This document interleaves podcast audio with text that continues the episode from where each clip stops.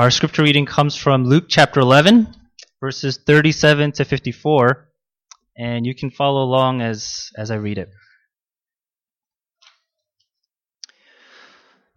While Jesus was speaking, a Pharisee asked him to dine with him, so he went in and reclined at table. The Pharisee was astonished to see that he did not first wash before dinner. And the Lord said to him, Now you Pharisees cleanse the outside of the cup and of the dish, but inside you are full of greed and wickedness. You fools! Did not he who made the outside make the inside also?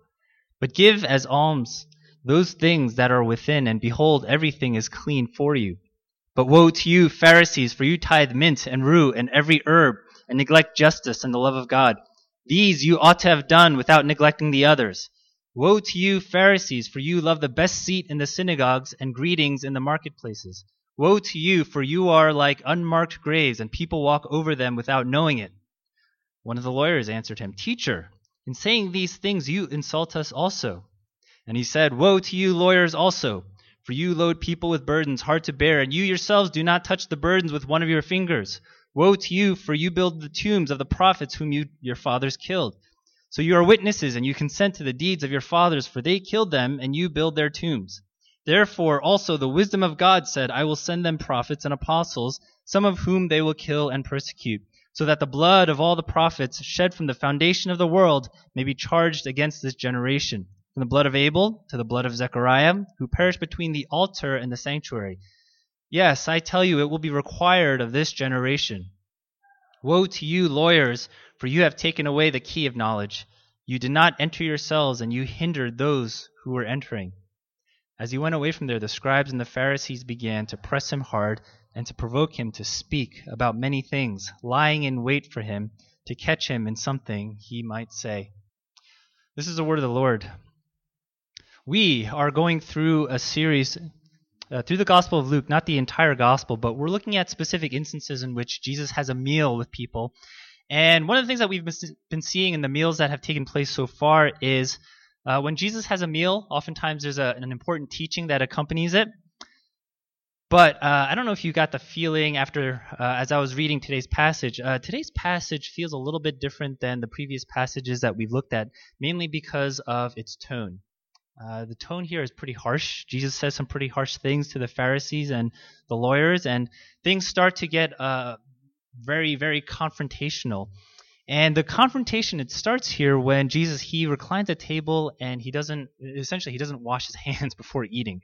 And the Pharisees they're astonished, but they're not uh, astonished because they're so concerned with things like personal hygiene, but they're really shocked with the fact that Jesus didn't wash his hands because that's something that was understood in order to maintain ritual purity. Uh, the Pharisees uh, they see Jesus not washing his hands and uh, maybe the way we we uh, handle it is uh, we want to avoid that kind of discomfort, and we don't like confrontation, and we don't like tension. And so maybe some of us tend to act in a kind of passive aggressive way, or we try to circumvent the the source of tension rather than bring it to the surface. But Jesus is not like that. Uh, Jesus has no interest in circumventing the source of tension, but he wants to bring it to the forefront. He doesn't care if people think he's being rude because he sees something that is very wrong with these Pharisees and very wrong with these lawyers, and he wants it to be clear that what they represent is not ultimately what God desires of his people. And so he rebukes them. He rebukes them for their greed, their lack of compassion, and for their destructive ways. And a lot of times it's it's through confrontation. It's when there is confrontation that we learn the most about people. When we learn the most about what's important to them and what they desire, uh, we learn so much about what they're really passionate about. And I think similarly here in this confrontation, in this meal, we learn a lot about what's actually important to Jesus and what he cares about. So, what do we learn? Well, first, we learn very clearly what Jesus despises. I might even say we learn very clearly about what Jesus hates. See, Jesus makes a negative evaluation of the Pharisees and lawyers, and we, we have to ask why he does that. Now, the fact that Jesus makes this negative evaluation is pretty significant considering the fact that Jesus appeared to be more gracious to people like tax collectors and sinners and prostitutes. So, what is it about these Pharisees and lawyers that Jesus really despised? And we find a clue in verse 39 when Jesus says, Now you Pharisees cleanse the outside of the cup and of the dish, but inside you are full of greed and wickedness. And I think what Jesus is calling them out on is the fact that they present themselves in a certain way externally, but it contradicts who they really are internally. And there's a word for that, and the word for that is hypocrisy. Hypocrisy. Jesus hates hypocrisy. He has a major problem with hypocrisy. And the illustration that he uses here is he describes that of a dirty cup or a dirty dish, one that is externally clean but is not truly clean. Uh, imagine you go to a restaurant one day and you order coffee and they serve you uh, coffee in a mug and as you're sitting there from your vantage point you look at the mug and on the outside it looks pretty clean right so the assumption is the cup is clean and it's filled with coffee and uh, you take that mug of coffee, you begin to drink it, and as you drink it, and as the coffee uh, goes down, you begin to see nasty stuff in there, right? You begin to see uh, old food that hasn't been washed out. You begin to see all the stuff that doesn't belong in this mug, and of course, you're disgusted. Now, if you were a uh, patron of that restaurant, what would you prefer? Would you prefer to see a mug that was both dirty on the outside and on the inside? Or would you prefer to see a mug that was clean on the outside but really dirty on the inside? I think many of us would say we, we would rather see the mug dirty on the outside. Why? Because then we can at least do something about it. We can send it back. We can say, hey, this mug is not clean. We can recognize it. We can recognize that we shouldn't drink from it because the inside is not clean. And I think in a similar way, uh, that's that's the illustration that Jesus is using here. He's saying hypocrisy is ultimately just trying to be clean on the outside but on the inside, things are all messed up. Things are dirty. Hypocrisy is uh, ultimately deceptive, and uh, it leads to this counterfeit form of righteousness and purity. Now, most of us would probably agree hypocrisy is bad, right? Um, I've never met anybody who aspired to be a hypocrite, but I've met plenty of people who did not recognize or see their own hypocrisy. Uh, People oftentimes may seek counseling when it comes to issues related to anger, issues related to lust, issues related to addiction. But I've never seen anybody seek counseling uh, for issues related to their own hypocrisy. It, it's just something that we don't see in ourselves, or it's just something that we are in denial of.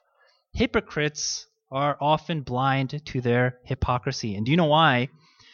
It's because it defeats the goal of hypocrisy. A hypocrite seeks to conceal inner sin, inner dirtiness, inner issues.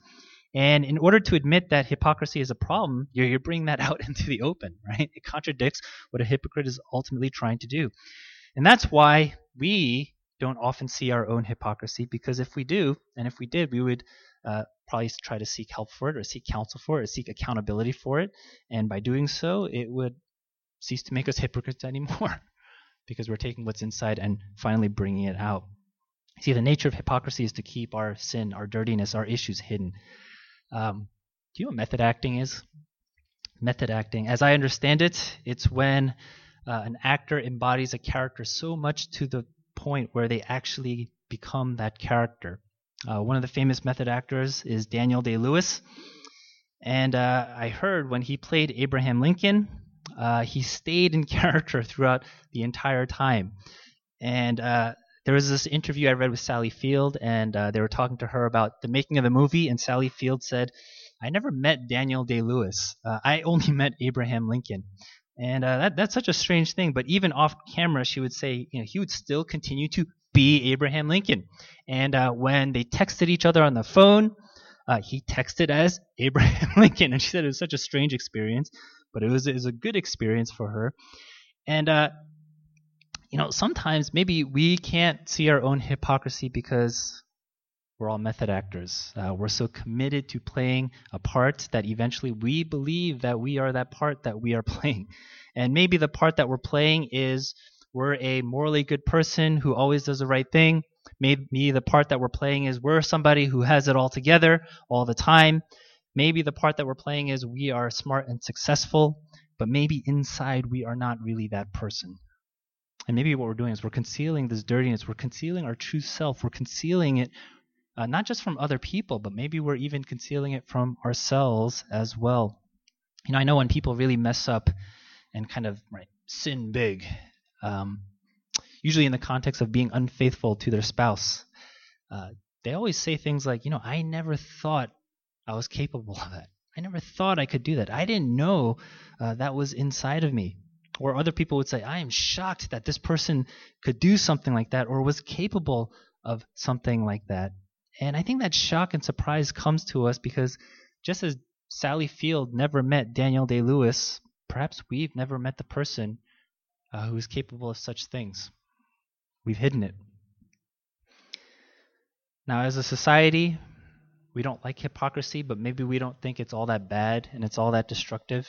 Uh, after all, I think it was Shakespeare who said, All the world is a stage. And I think the implication is we're all playing a part on this stage. We're all actors in this stage. But you know, in the Bible, one of the most destructive sins, spiritually, personally, relationally, and even missionally, I think is hypocrisy. Because at the root of hypocrisy is this self righteous legalism that dwells within our hearts. Now, what is legalism? Uh, legalism is basically this approach to life that says, unless you are able to meet this, this standard that uh, maybe I set for myself or I set for other people, then uh, the person, either I or other people, is not worthy of whatever definition of salvation uh, we, we have. I think hypocrisy is basically trying to give an appearance that uh, I meet this standard uh, when deep in our hearts uh, we betray it and we fall short of it. Uh, I, I, think legalism is actually easier to understand than grace because most of the world operates on legalistic principles. Most of the world says you have to meet a certain standard, uh, you have to aspire to a certain standard. Uh, if you've ever tried to explain grace to somebody who wasn't familiar with Christianity or the gospel, uh, at least in my experience, it's, it's been difficult to kind of explain. Uh, what's easier to explain is legalism. But legalism is, is just so dangerous and destructive. And uh, rather than explain it, I, I want to try to show it and show why it's destructive. You know, I read this uh, story of a woman in a journal article this week, and uh, I want to tell you her story. This is probably a pseudonym uh, because I don't think a journal would publish the real identity or real person or real name. But uh, this is this is the story of this woman named Karen. Uh, Karen was a 26-year-old single woman, and she was somebody that struggled with deep depression. And she came from a nominal Christian family, which means she came from a family that identified themselves as Christian, but they weren't really devout. They didn't really practice. And one of her vivid memories as a child is uh, you know, was of her father, and her father was a heavy drinker. And what she remembers as a child is her father hitting her until that she cried, "Daddy, I'm bad, I'm bad." And after she confessed that, and after she cried that, her dad stopped hitting her. Now she eventually professed faith in high school, and throughout college, uh, she lived a very a high moral, a life with very high moral standards uh, that was influenced by her Christian faith. And after college, she started working a job, and during her time of employment, her immediate supervisor started in engaging in illegal practices, which she also participated in. And when this was discovered by the higher ups, she was fired along with her immediate supervisor. And that ended up being the catalyst into her spiraling into this deep, deep depression. Now, she was depressed be- for a lot of reasons. She was depressed because she felt like a failure. She violated her high moral standards. She's also filled with a lot of anger at her employer for firing her. And so, what she decided to do, she decided to see a psychiatrist, and the psychiatrist prescribed her antidepressants. And she went to therapy for many, many months. And at therapy, what the psychiatrist uh, did was she he tried to work to develop something called transference. Now, I'm not familiar with like psychiatric methodology, but uh, I guess maybe it's a it's a method that therapists use, and uh, I think it's it's a technique. Um, like basically, the psychiatrist he he believed that transference would allow him to to reparent Karen by mirroring her exhibitionistic self Right, that's a quote from the article. I don't know what that means, but it was meant to uh, empower her. Okay. Now it didn't work. Okay, transference it didn't work, and she considered uh, her psychiatrist to be unhelpful and overrated. And then she reached out to people in her church. She, the people in her church said, you know, you should join this group for people who are going through stuff and who are depressed. And she said, you know, I tried that and it didn't work. And then other people in church said, you know, it's spiritual warfare. You need to pray more. She said, I tried that, but it didn't work. And nothing that anybody said really helped her. And so soon she got very angry. Uh, she got angry at her psychiatrist because he couldn't help her. She got angry at her church because they disappointed her. They failed to understand her and what she was going through. And the question for us is how do we understand and interpret Karen? How do we interpret her story? Well, starting at a very young age, she lived according to a law. And at first, this law was to please her father. When she pleased her father, she felt good. When she failed her father, she atoned for it by confessing that she was bad. As she began to get older, she lived by this high moral standard influenced by her Christian faith. And she felt good when she was able to maintain and keep those moral standards. But when she failed it, she fell into a deep depression. And in a way, her depression uh, was a way of atonement because uh, probably deep down she felt like she deserved to feel bad. She deserved to feel horrible. Uh, and it was maybe kind of a punishment that she felt like she deserved for her failure. Not only that, but she held other people to this law, to this standard. And if people couldn't help her, if people didn't care enough about her, if people couldn't love her or understand her or meet her expectations, she was angry with them. She was disappointed with them. And she tried to make them atone for their failure by keeping them distant, by criticizing them. Now, it would be very easy to interpret her life and her problems as being entirely external, right? Uh, we could say her life is messed up obviously because of her father, which of course was probably a part of it. She's depressed because she was fired from her job. She just didn't go to the right church and she didn't meet the right people who could understand her. Uh, she just didn't meet the right psychiatrist. And we could say all of these things were ultimately her issue. But maybe those things are just merely addressing the external things and doesn't really get to the heart of the matter. It doesn't get to the inside of the cup. What's going inside of her, and how can we interpret her life and her story? I think we could say this she's a legalist. She's a legalist. She's created a law, and when she has not been able to keep it, she spirals down into depression. When she can keep it, she has self esteem, she feels good about herself. When others keep it, she rewards them with relationship and care and love. When others fail to keep it, she gets angry. Now, her life on the outside looks very different from the Pharisees and the lawyers that we read here. But guess what? They share the same heart. They have the same heart. When they wash their hands and when they tithe, they feel good. When others fail to do it, they get angry. And from their vantage point, Jesus failed to do that which was required, and they get angry at him. Now, what does Jesus say to hypocritical, self righteous legalists? He says this Woe to you! Woe to you!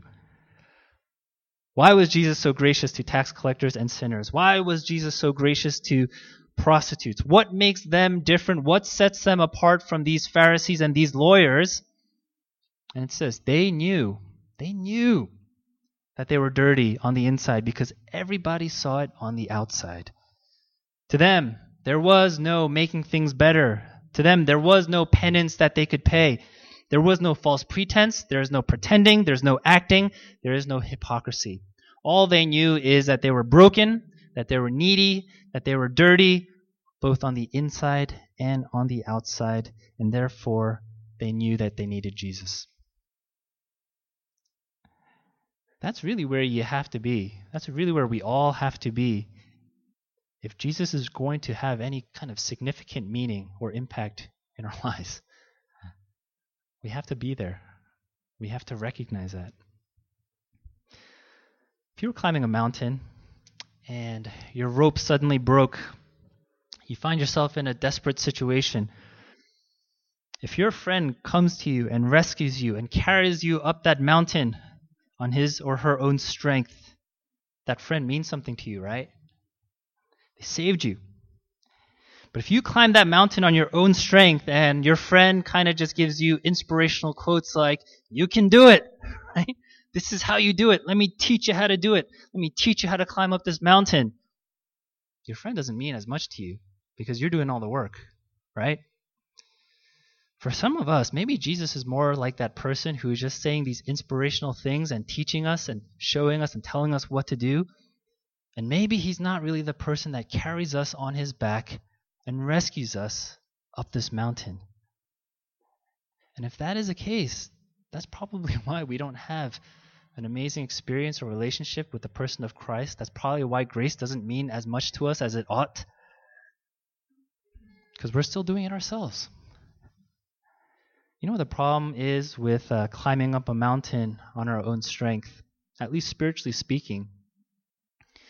We can't do it. We can't do it.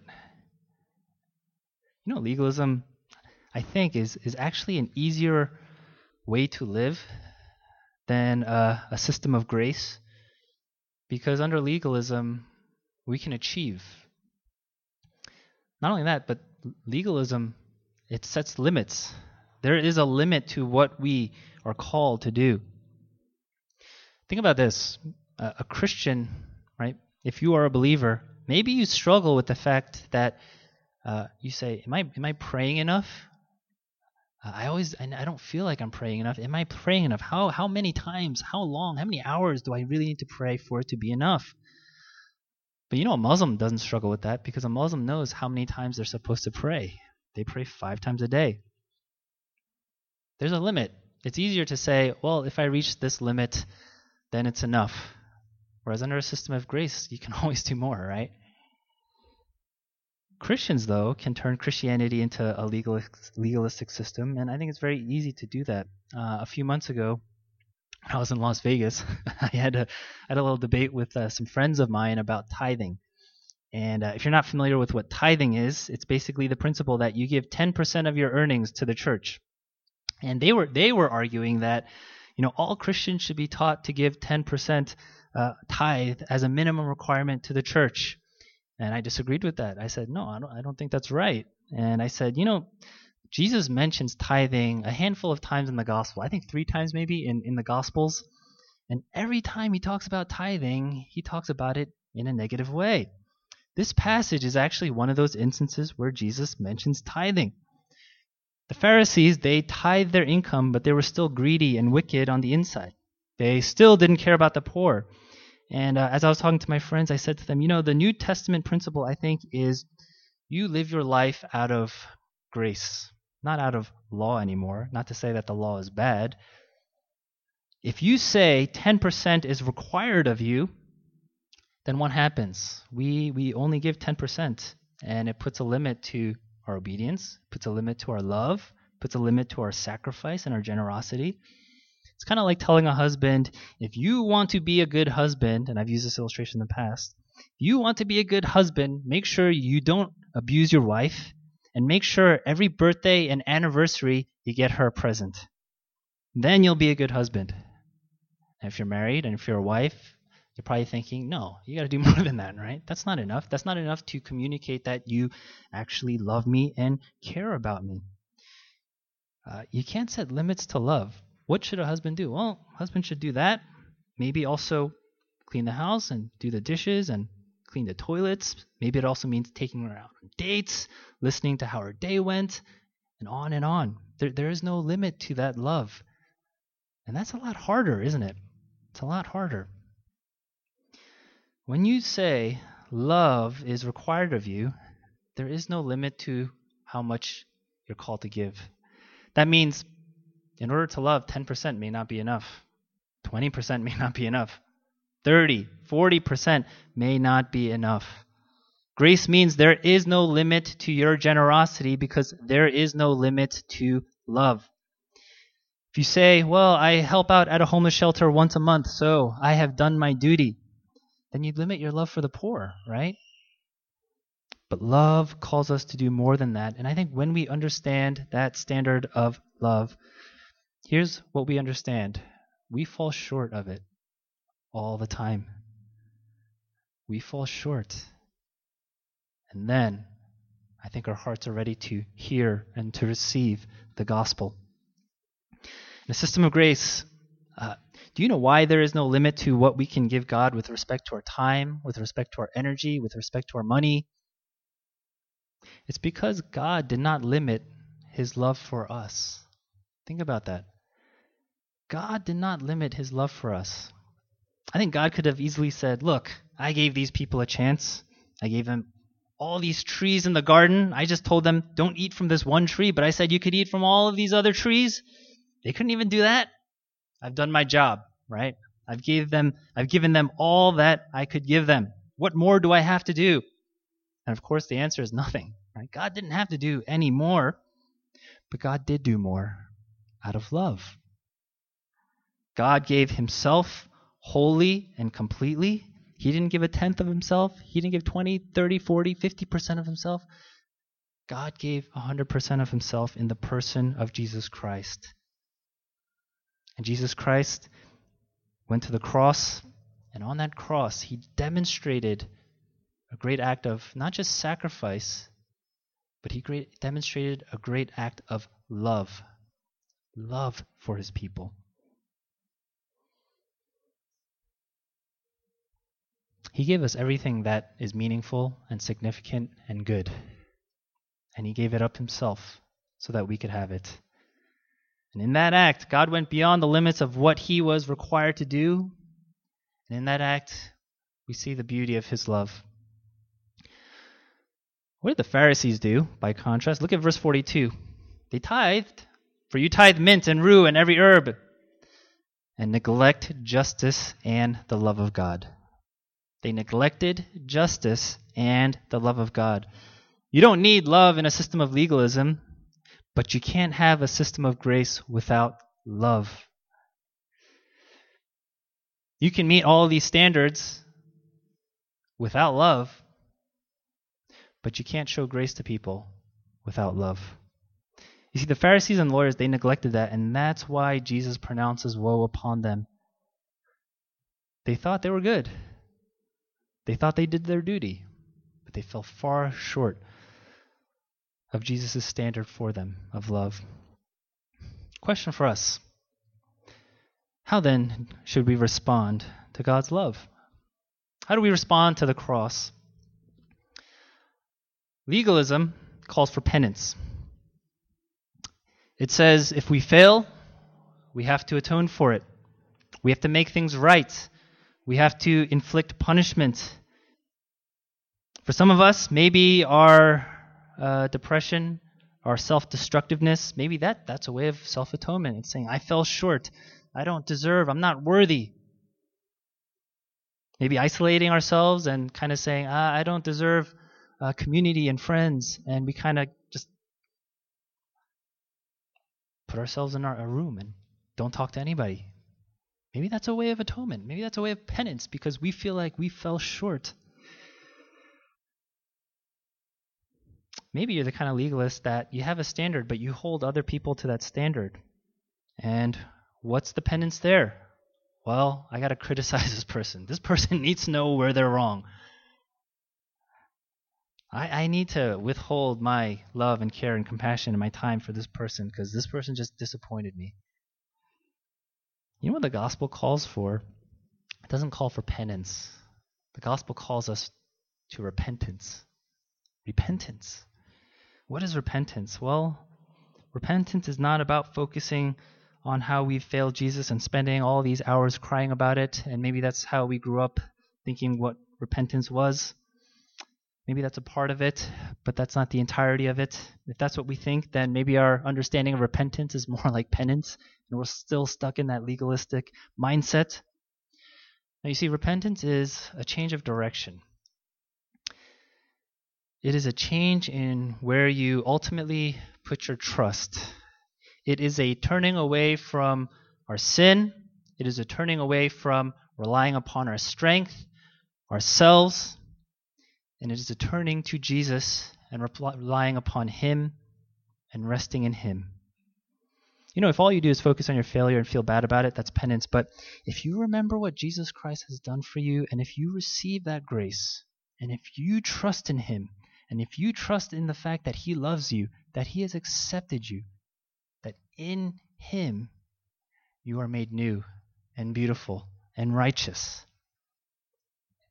and you find peace from your anxieties, if that anger begins to subside, if you find true rest, friends, that's that's repentance. That's repentance. I think every one of us is probably legalistic in our hearts. That's probably our default nature. And it's something that we have to fight and repent of and continually turn to Jesus of. But let me also say this. You know, in my experience, uh, the most legalistic people um, never see their own legalism. they they're overly critical of this person and that person, but they never think that they their heart is the the issue. So if if we're blind to our own legalistic heart, uh, how do we recognize if we're legalists? I'll say this: I think you can recognize it by its fruit. I've already mentioned this. Are you uh, very critical of others, and do you tear other people down? You're probably a legalist. Do you uh, do you, do your failures destroy you? And if you don't meet your standard of what you think uh, you ought to meet, do you spiral into a depression? You're probably a legalist. Do you have a lot of anxiety about life?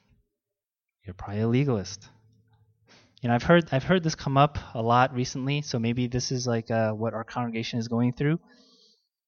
Uh, if you're going through a midlife crisis and you're saying, "What what have I done with my life up to this point?" You might be a legalist. Maybe you created a law. And maybe you failed to submit to the ultimate lawgiver. And in your failure to submit, maybe you failed to receive the grace that he offers, the love that he gives, the forgiveness that is freely bestowed to us from the only one whose judgment really matters. Here's what Jesus offers you in the gospel. For those of you who know that you need Him, for those of you who know that inside you are dirty,